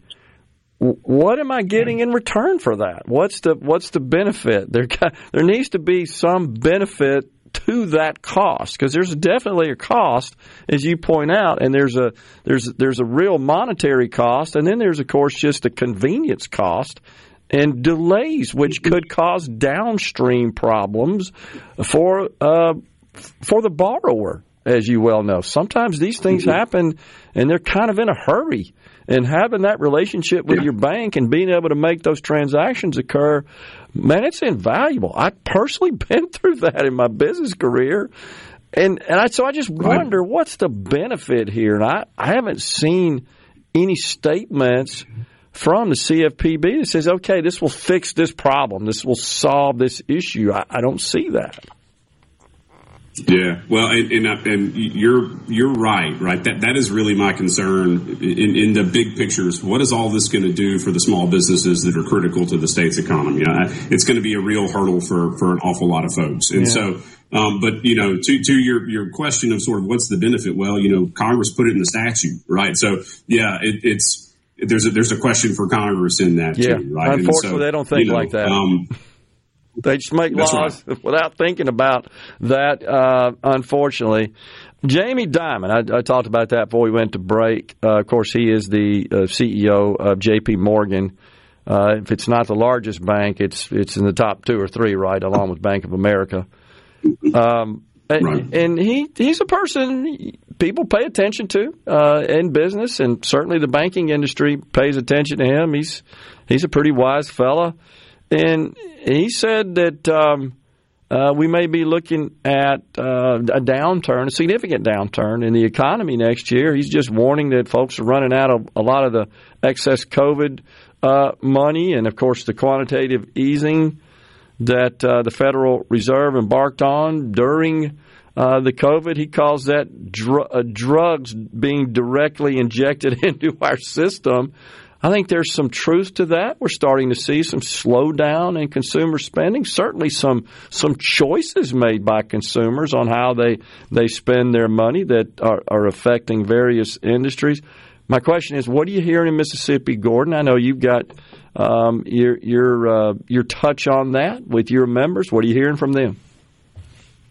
Well, a couple things. So every quarter, uh, the FDIC issues what's called the quarterly bank profile, right? And uh, they sort of roll up all of the the aggregate data from all the commercial banks in the country and sort of roll it out. Okay. Um, and then you can break it down by state once it rolls out. And that came out last week. And, and our read on that was that Mississippi is in a pretty good position relative to the rest of the country, right? You, nationwide, you've seen bank deposits decline. In Mississippi, bank deposits are still going up. Um, nationwide, you've seen um, credit metrics in some places. I don't want to say deteriorate, but you, the, the, there's some of the you, you can tell there's some strain on some of the credit metrics. We haven't really seen that here in, in the quarterly data yet here okay. in Mississippi. So, um, you know, but when I talk to members, you know, I think everybody is aware that, um, you know, 2024 may be a year where expenses get strained. And, you know, so, so I hear it in the context of, well, you know, if the Bankers Association holds an event and I send, you know, three people, I may only send one person now, right? For the next couple months, just until we get a better sense of, of, of how the year is going to play out. That's, that's kind of the way I hear it. I don't hear it in terms of, credit availability or anything like that. So, so I know, I know, I know that's on our members' radar, right? And, and the big question, as you well know, is sort of what's the Fed going to do with rates? Are they going to, are they going to keep them at the level they've been at? I, man, I, I, feel like they're done raising, you know, but I mean, we had a, we had a Fed governor at one of our events in the fall, uh, and, um, in that event, there was some conversation about, yeah, we may not be done raising. So don't think we are, you know, so I mean, it, it, it's, uh, but we've had a lot more data come out since then too, and it's, it's certainly all that data sort of points to you know um, where things are. You know, maybe things are headed to an okay direction. You know, you hear that term "soft landing" all the time. Um, one of our members, John Hairston, who's a CEO of Hancock Whitney Bank, on his uh, his third quarter earnings call, he used the term "safe landing." It appears we're headed to a, a safe landing, and I thought that was a pretty good term. Right? Yeah. I mean, it, uh, it may not. We don't really know what a soft landing is, but if we can get the plane on the ground without everything breaking, then then then we'll all be okay. I think so. It feels like we're headed that way, but um, you know, it, it, it, there's there's there's uncertainty to be dealt with still. Yeah, he he also yeah. did Jamie Dimon. Uh, he he pointed to weakness in China. Of course, a bigger concern yeah. for a bank uh, such as his that has a lot of customers, of course, that do business in China. Uh, maybe not so impactful in the state of Mississippi, but that you know as well, though, that the macro economy, of course, uh, it it kind of influences Mississippi's economy to some extent as well. The good news, I think, I've always felt like uh, this about Mississippi is we don't have any particular industry concentration.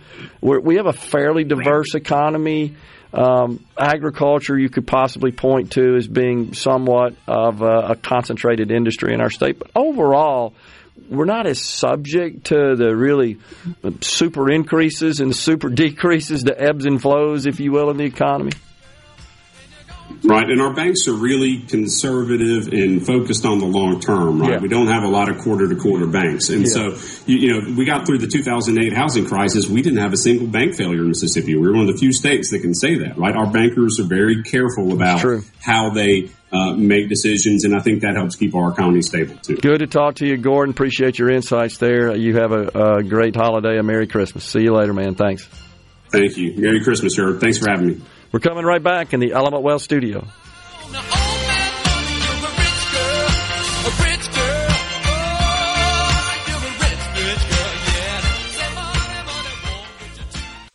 We interrupt this program. Gerard Gibert. Here we go. This is huge. Huge, huge news. Huge, huge, huge news. Huge. You need to listen to this. Middays with Gerard. Super Talk, Mississippi.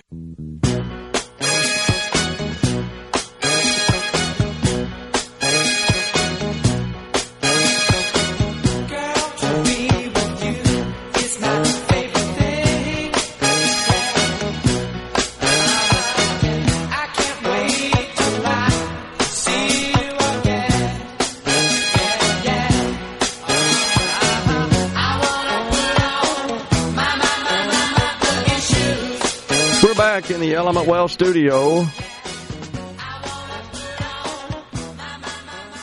Lots of companies, such as Walmart, are ditching the requirement that folks have college degrees to qualify for certain job roles in the company. Walmart is just one of several companies that is making uh, this change in their hiring practices. And they have a long list of those particular jobs that uh, for which they will no longer require degrees. Numerous positions in IT. I watched this develop in the IT industry for a long time. There's just a lot of folks that really good with IT, engineers, architects, developers, etc., analysts that don't happen to have a college degree. They just focused all their energy and effort on perfecting their skills in, in that particular discipline. They're really good at it. He said that uh, when you require a college degree, quote, you're dramatically narrowing your talent pool. That's absolutely true. Said they have a big opportunity to hire from within and they can do that. So that's uh, I think this is a phenomenon that you're going to continue to see proliferate the corporate landscape. I, I really do. There's uh, much more interest in certification, specialized skills, and that doesn't mean less pay. It has nothing to do with that. Now, presently, it's true that college grads they earn a good bit more than their peers with only high school degrees, but that's that scenario is changing. That's according to the Federal Reserve Bank of New York, 52% more. But I, I think that. that well, again, the statistic that's been given for generations now is that over your lifetime, your lifetime earnings will be significantly higher with a four year degree. Yeah. But that delta between the, the two groups of four year degree and high school diploma or two year associates has shrunk dramatically, and the the price of going to college for a four year degree has risen. So the the payout of it all is not as good as it was. It requires even more delayed gratification to get into that better living, that living a little higher on the hog just due to your education. Yeah, I think that I think that's the point. The last statement you made is that just relying on your degree or degrees and whatever level you attain to fetch certain level of pay in the market is uh, not a reliable uh, concern anymore. I don't think that. I mean, when you look at just just education as a as a as a data point, lawyers have more education than just a four year undergrad degree, and they make on average entry level the same or less than programmers, coders, IT people with just a certification. No doubt about it.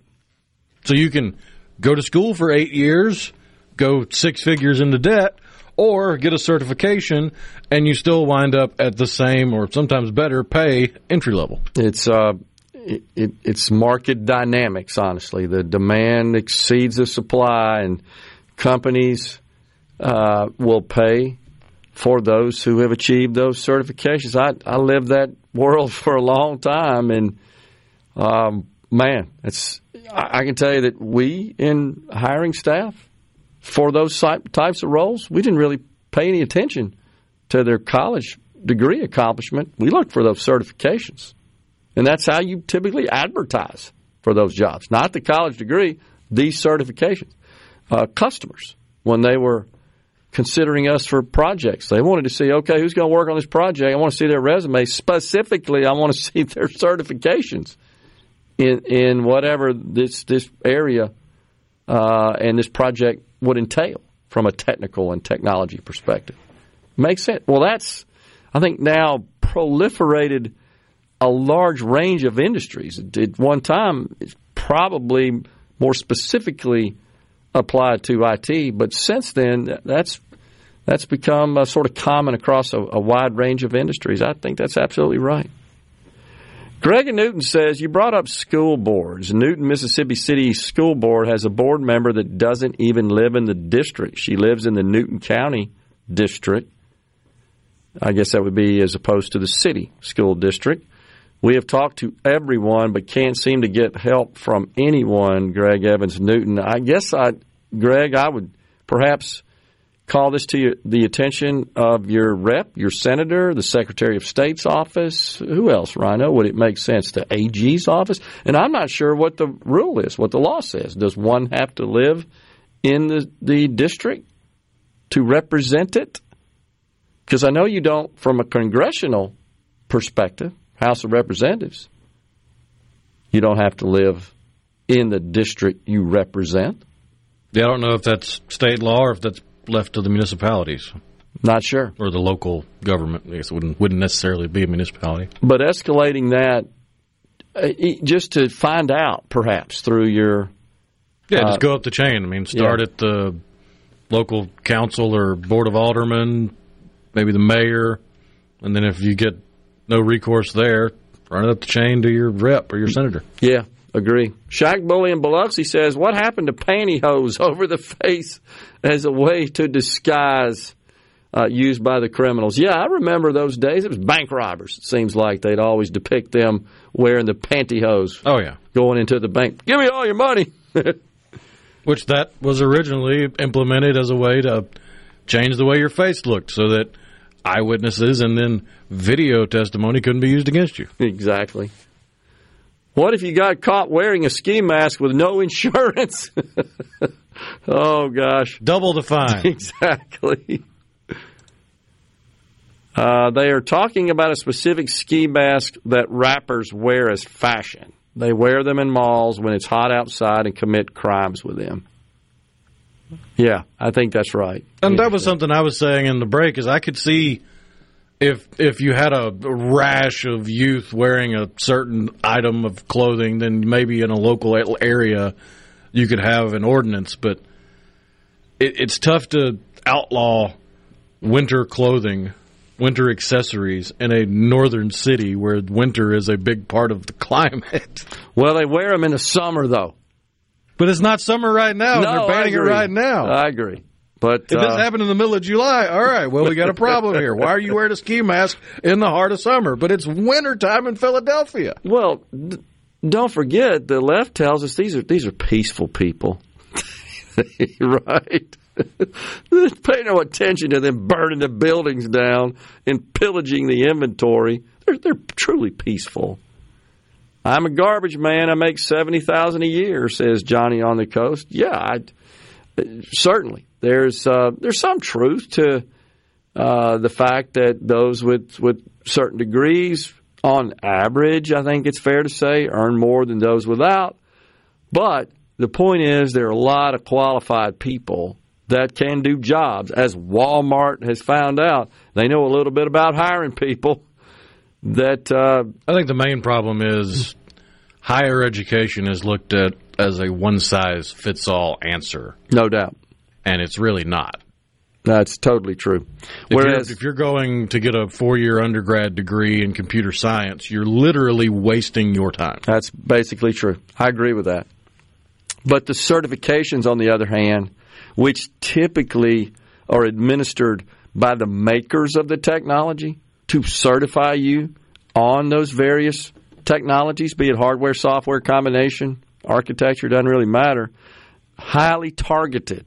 I mean, highly concentrated, specifically on whatever is that technology. So once you complete that, you pass all the tests, you pretty much are ready to go. You've proven, yes, I can I can design, I can implement, I can support, I can maintain all the services associated with the technology. I have proven I'm worthy to do that. To your point, having a degree in computer science, you don't get exposed to any of that. You're now four to five years behind everybody else in your field. It's true. If uh, not more. Uh, that's only if you're studying computer science in a computer science department that is cutting edge. That's absolutely true. We are coming back with a final segment on middays. Please stay with us. We're in the Element Wealth studio. In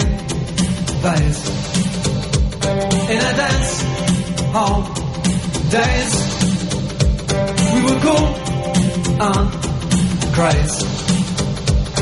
When I, you, and everyone we knew to believe, to sharing what was true. Oh, I said. That's all day long.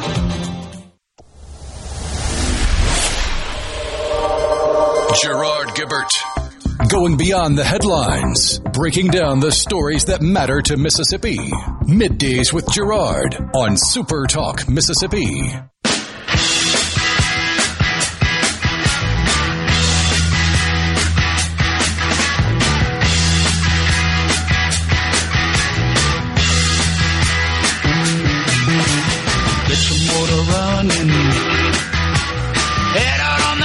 The granny glasses wearing Steppenwolf. I don't know. Was it them or the Byrds that popularized the little glasses, the little spectacles? Uh, I think both did. Didn't Steppenwolf wear them? I know the Byrds did. BYR. Pretty popular across the board. They they were. Lennon had a pair. That's true. During that during that era of the '60s, that was a popular item. Newton School Board, Greg is right, says we read, pardon me, read on the C Spire text line. Law says they have to reside in the school district to serve on the board. Well, I guess I again, uh, Greg, who reported that from Newton, I, I would escalate that forward and uh, into some folks that could perhaps help you with that. I, I'm a little surprised how that individual got on the ballot. I guess the other question is have they moved? Do you have to stay in the in the district while you're serving in that in that position, in that office? I don't know. That's interesting though, for sure. A lot of people in Meridian wear a hoodie and a mask when it's 100 degrees outside. Hmm, says Keith in Meridian. Yeah, it's just a it's just a popular look. I think it's best to say.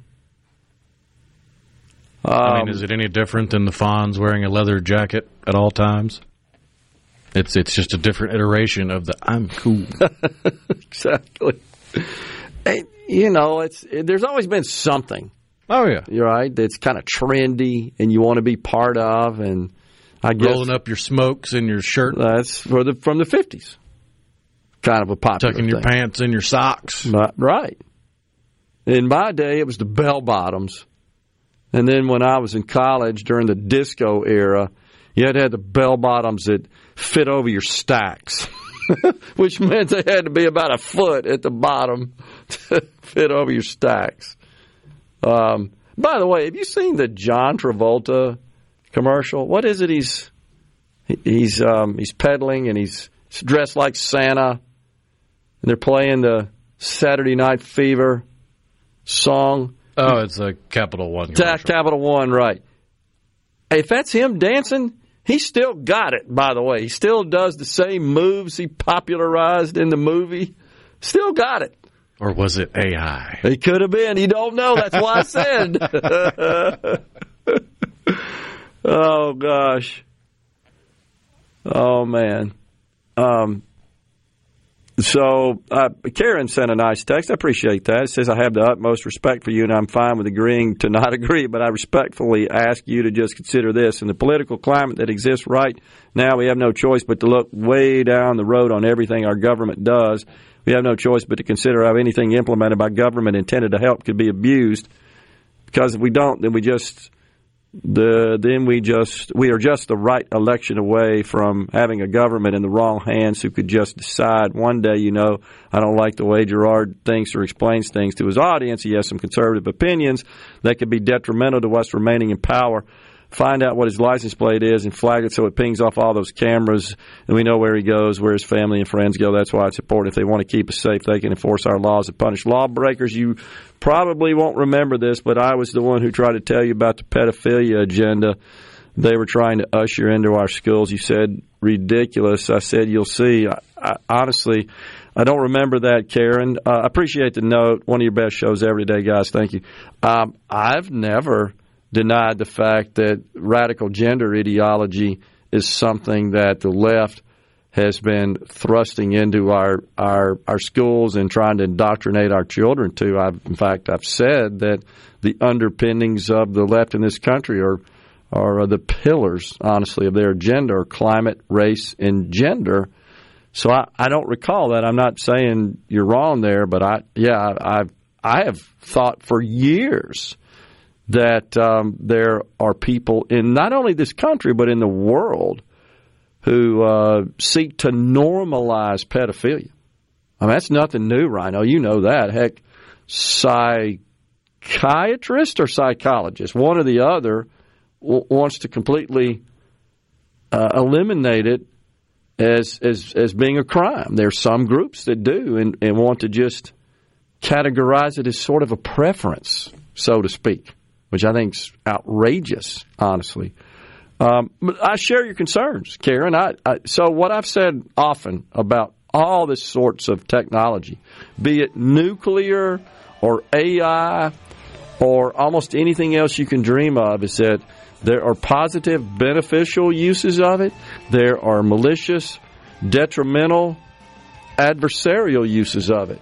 And it's up to us, it's incumbent upon us as society to ensure that uh, we don't let those sorts of technologies fall into the hands of those who would seek to do harm against us. That doesn't mean uh, just completely abstain or abandon pursuit or use of it, such as the case with uh, LPR, AI, etc. And the other thing that concerns me is we can't find enough people to work in law enforcement. So if we can augment law enforcement in some reasonable way with guardrails around it to keep us safe, I'm all for it. Out of here today, folks. Thanks a lot. Stay safe and God bless. A SuperTalk Mississippi media production.